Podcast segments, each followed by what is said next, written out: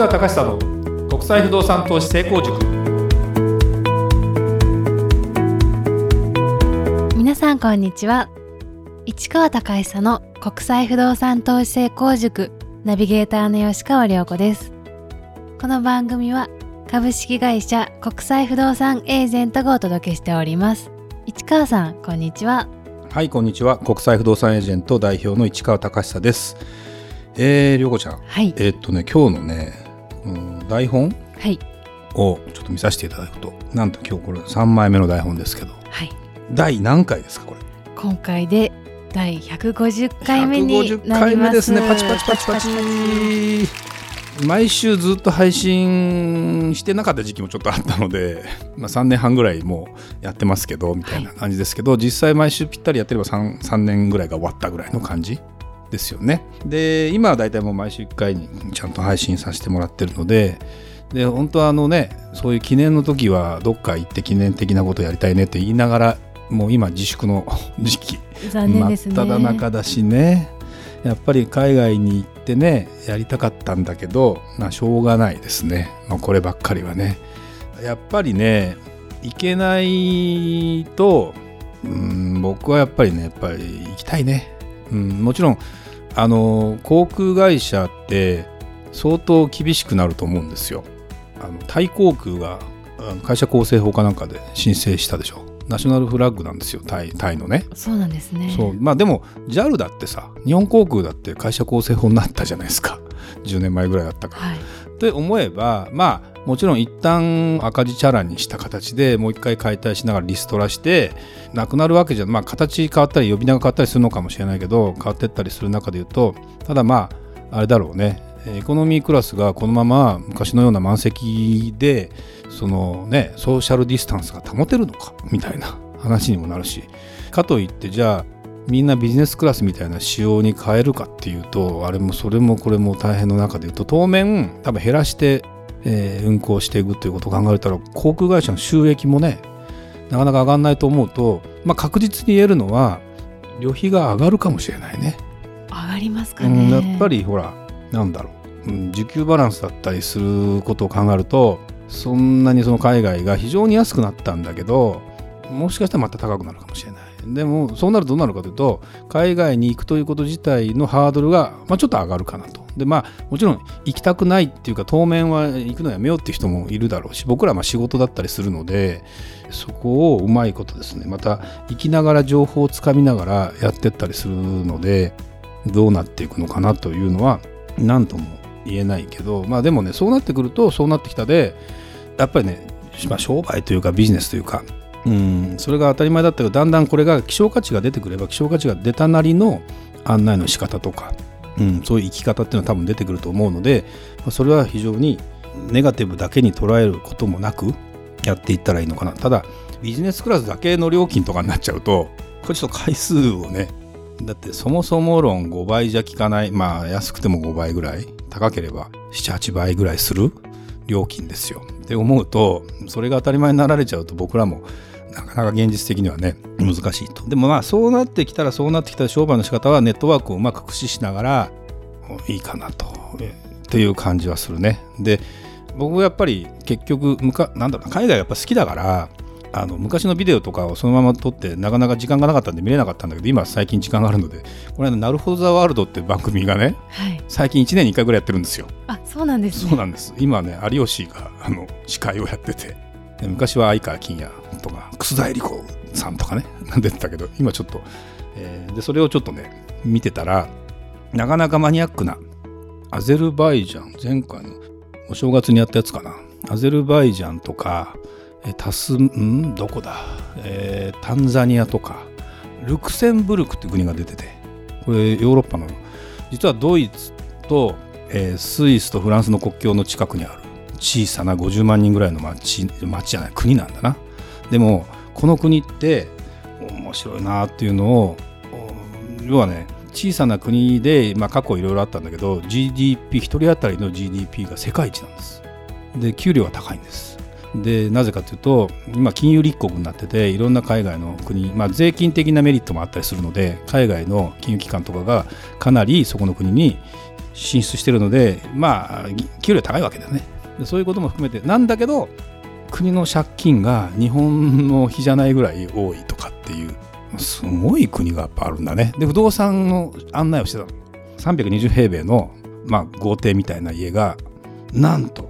8億2000万みたいな。ででも坪単価私はあの職業病で弾くんだけど一坪いくら820万だったね。でも820万っていうのはだからヨーロッパの一番最高値の値段まあイギリスを除けばね、えー、まあ、あとモナコみたいなちょっと特殊的なものを除けばまあ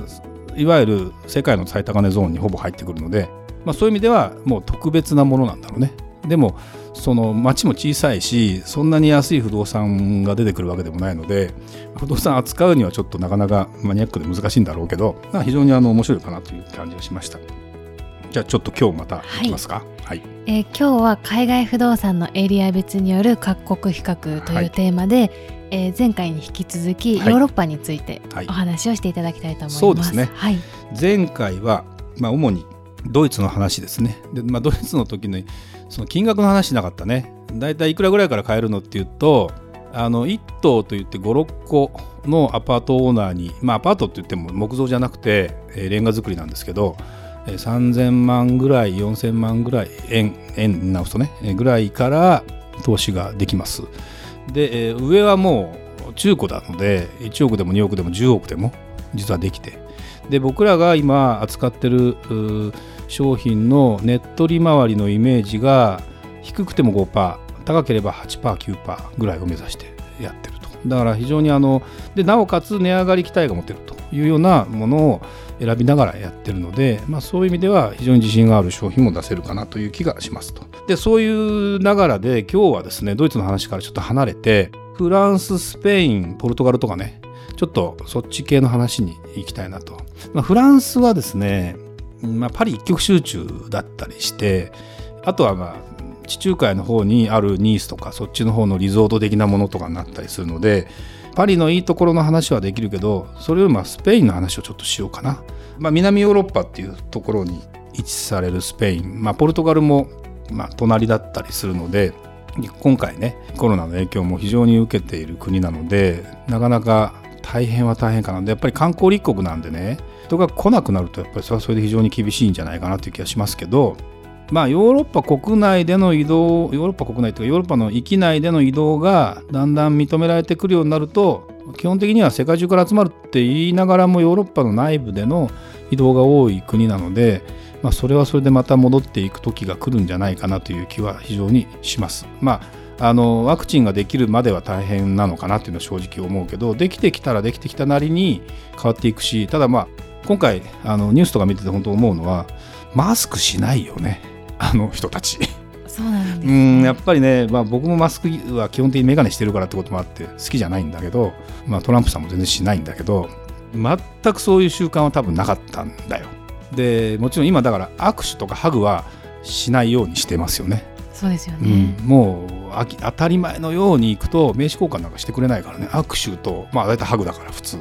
にと思ってたのがそれはもう変わってきてるという状況を考えながらあのスペインという国は非常にあのやっぱり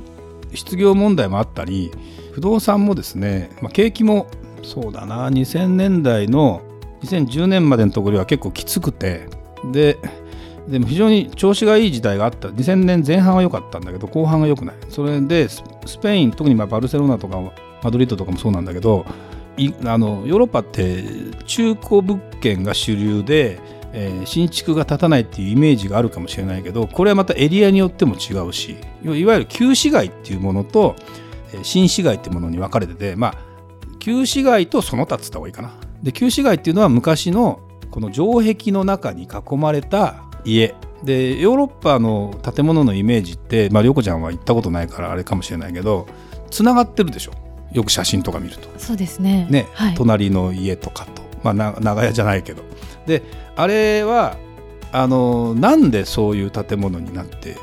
きたかというか。別にじゃあ絶対的に、うん、どこの町に行ってもつながってるかってわけじゃないですよ。田舎に行くともう一個ずつの一個でってみたく分かれてますやっぱり。だけどいわゆる昔の街中まあ大昔人たちが住んでてそこでどういう暮らしをしていたかってことを想像してみると分かるんだけどなぜ隣とつながってるかと。で、えー、一定の高さを持ってそべ立っててその内側っていうのはなかなか今、まあ、歴史的な問題とかいろんなことを考えると建て替えはもうしませんよとかっていうふうに今はなってるけどもともと何でそれができたかっていうと城壁なんだよね敵から守るわけですよ。でやっぱりヨーロッパって地続きだからやっぱり過去の戦争の繰り返しなわけですよ。そうするとあの日本だと日本の想像するに山の上の方にお城を建てるじゃないですか。そうですねそこでなかなか攻めてこれないように堀を作ったりそこで槍を使って攻めたり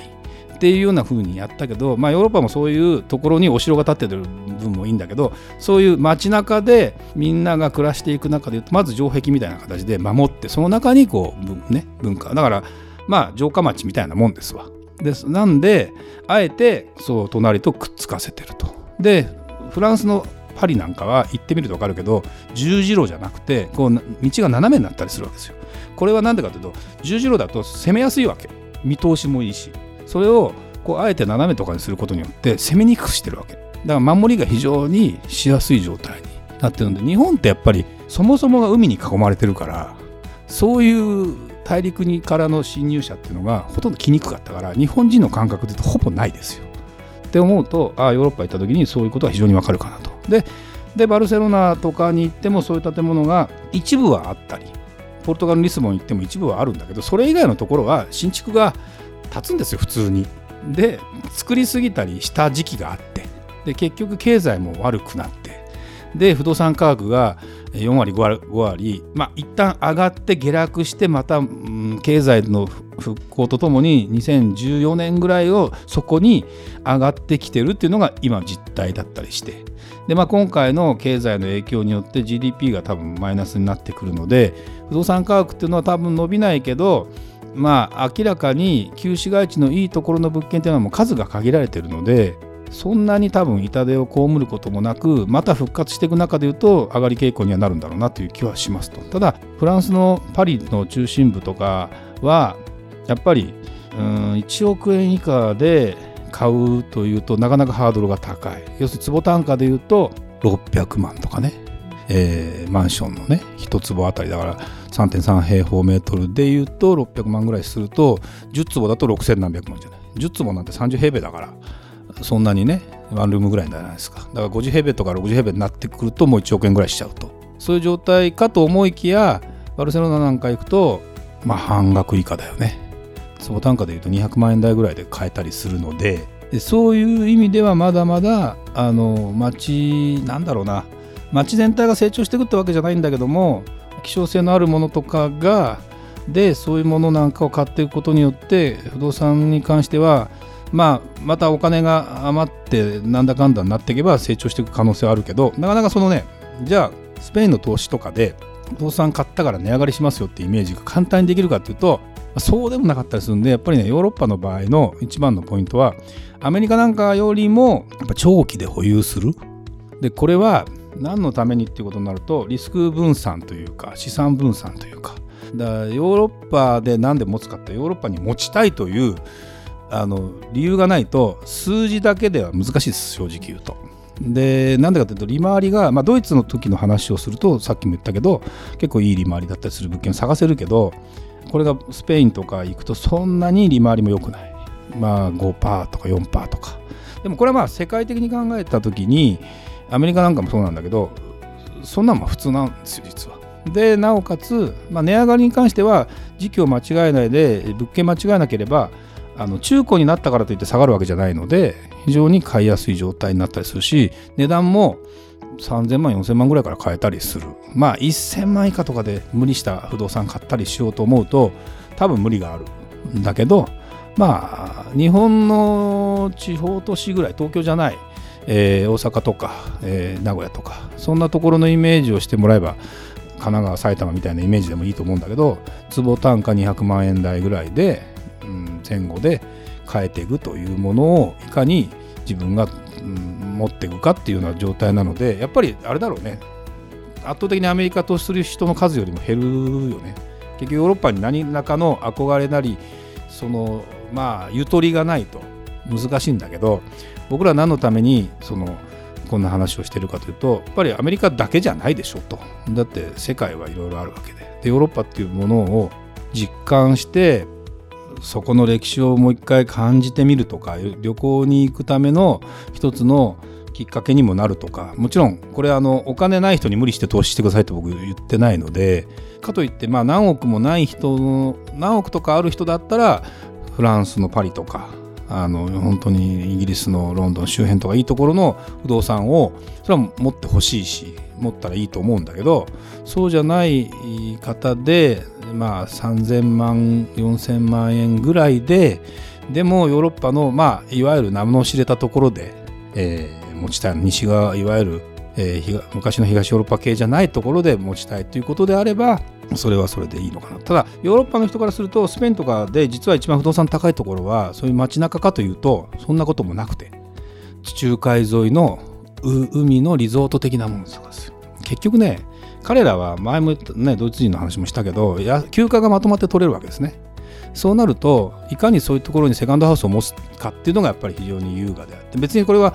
地元の人が持つわけでもなくてヨーロッパ全体の人とかそれこそロシアの人とか寒いところの人が夏あったかい時期に1ヶ月2ヶ月何も考えないで過ごすとかででそういうところの不動産っていうのは地中海で気候もいいし眺めもいいし海もあって。いいですね。ね料理も美味しいしと。でこういうところになると、まあ、ちょっとそんな何千万かじゃちょっと買いにくくて今度1億近くしたり、まあ、でも探せばそれなりにあったりするんだけど、まあ、そういうものとかをね持ったりするといいよね。と思うと不動産っていうのは現物資産でもあるのでお金の計算だけじゃなくてそういうところで持っていて人生どうやってねまたこれから過ごしていくかと。もちろんそういうのもななくていろんな会員権みたいなものを持っていろんなところに行くのもいいけどお気に入りの場所があればそこにずっと行って。で別にずっと持ってなくても将来売ることもできるわけだからそれを思えばそういう買い方っていうのをおすすめ本来一番したいね。で特にやっぱ地中海っていうのは、まあ、昔からあそこに人が住んでる理由がわかる。気候がいいやっぱり。気持ちいいんですかねやっぱり。やっぱりいいですよ。あの北の方も緯度を考えたら全然うんあったかいんだけど本当はもっと北の方だから寒くなきゃいけないんだ。海流の関係であったかいんだけどでもあの非常にあの辺りのまあ明るいわけですよ。で夜の8時9時からでも普通にご飯食べて明るく12時ぐらいまで過ごすという感じのあれがスペインとかね大好きな人は大好きだよね。ああいうのをやっぱり堪能するためにもですね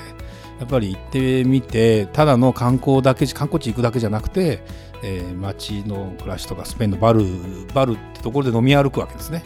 あの屋台のようにじゃないけど1杯飲んでそこにつまみをその場で買ってやれば1000円以下で飲めてでそれを何軒かはしごしてってやってるうちにすごく気持ちよくなるというこういうのをテレビとかでもやってるけどあれが実際にやっぱり行ってみるといいよね。うん、という話なので今日は主にスペイン系の話とかしましたけどまた今度はね残った東系のヨーロッパかな、ね、という話をねさせてもらいたいなと思います。はい、はい、ありがとうございました。それではまた次回お会いしましょう。ありがとうございました。ありがとうございました。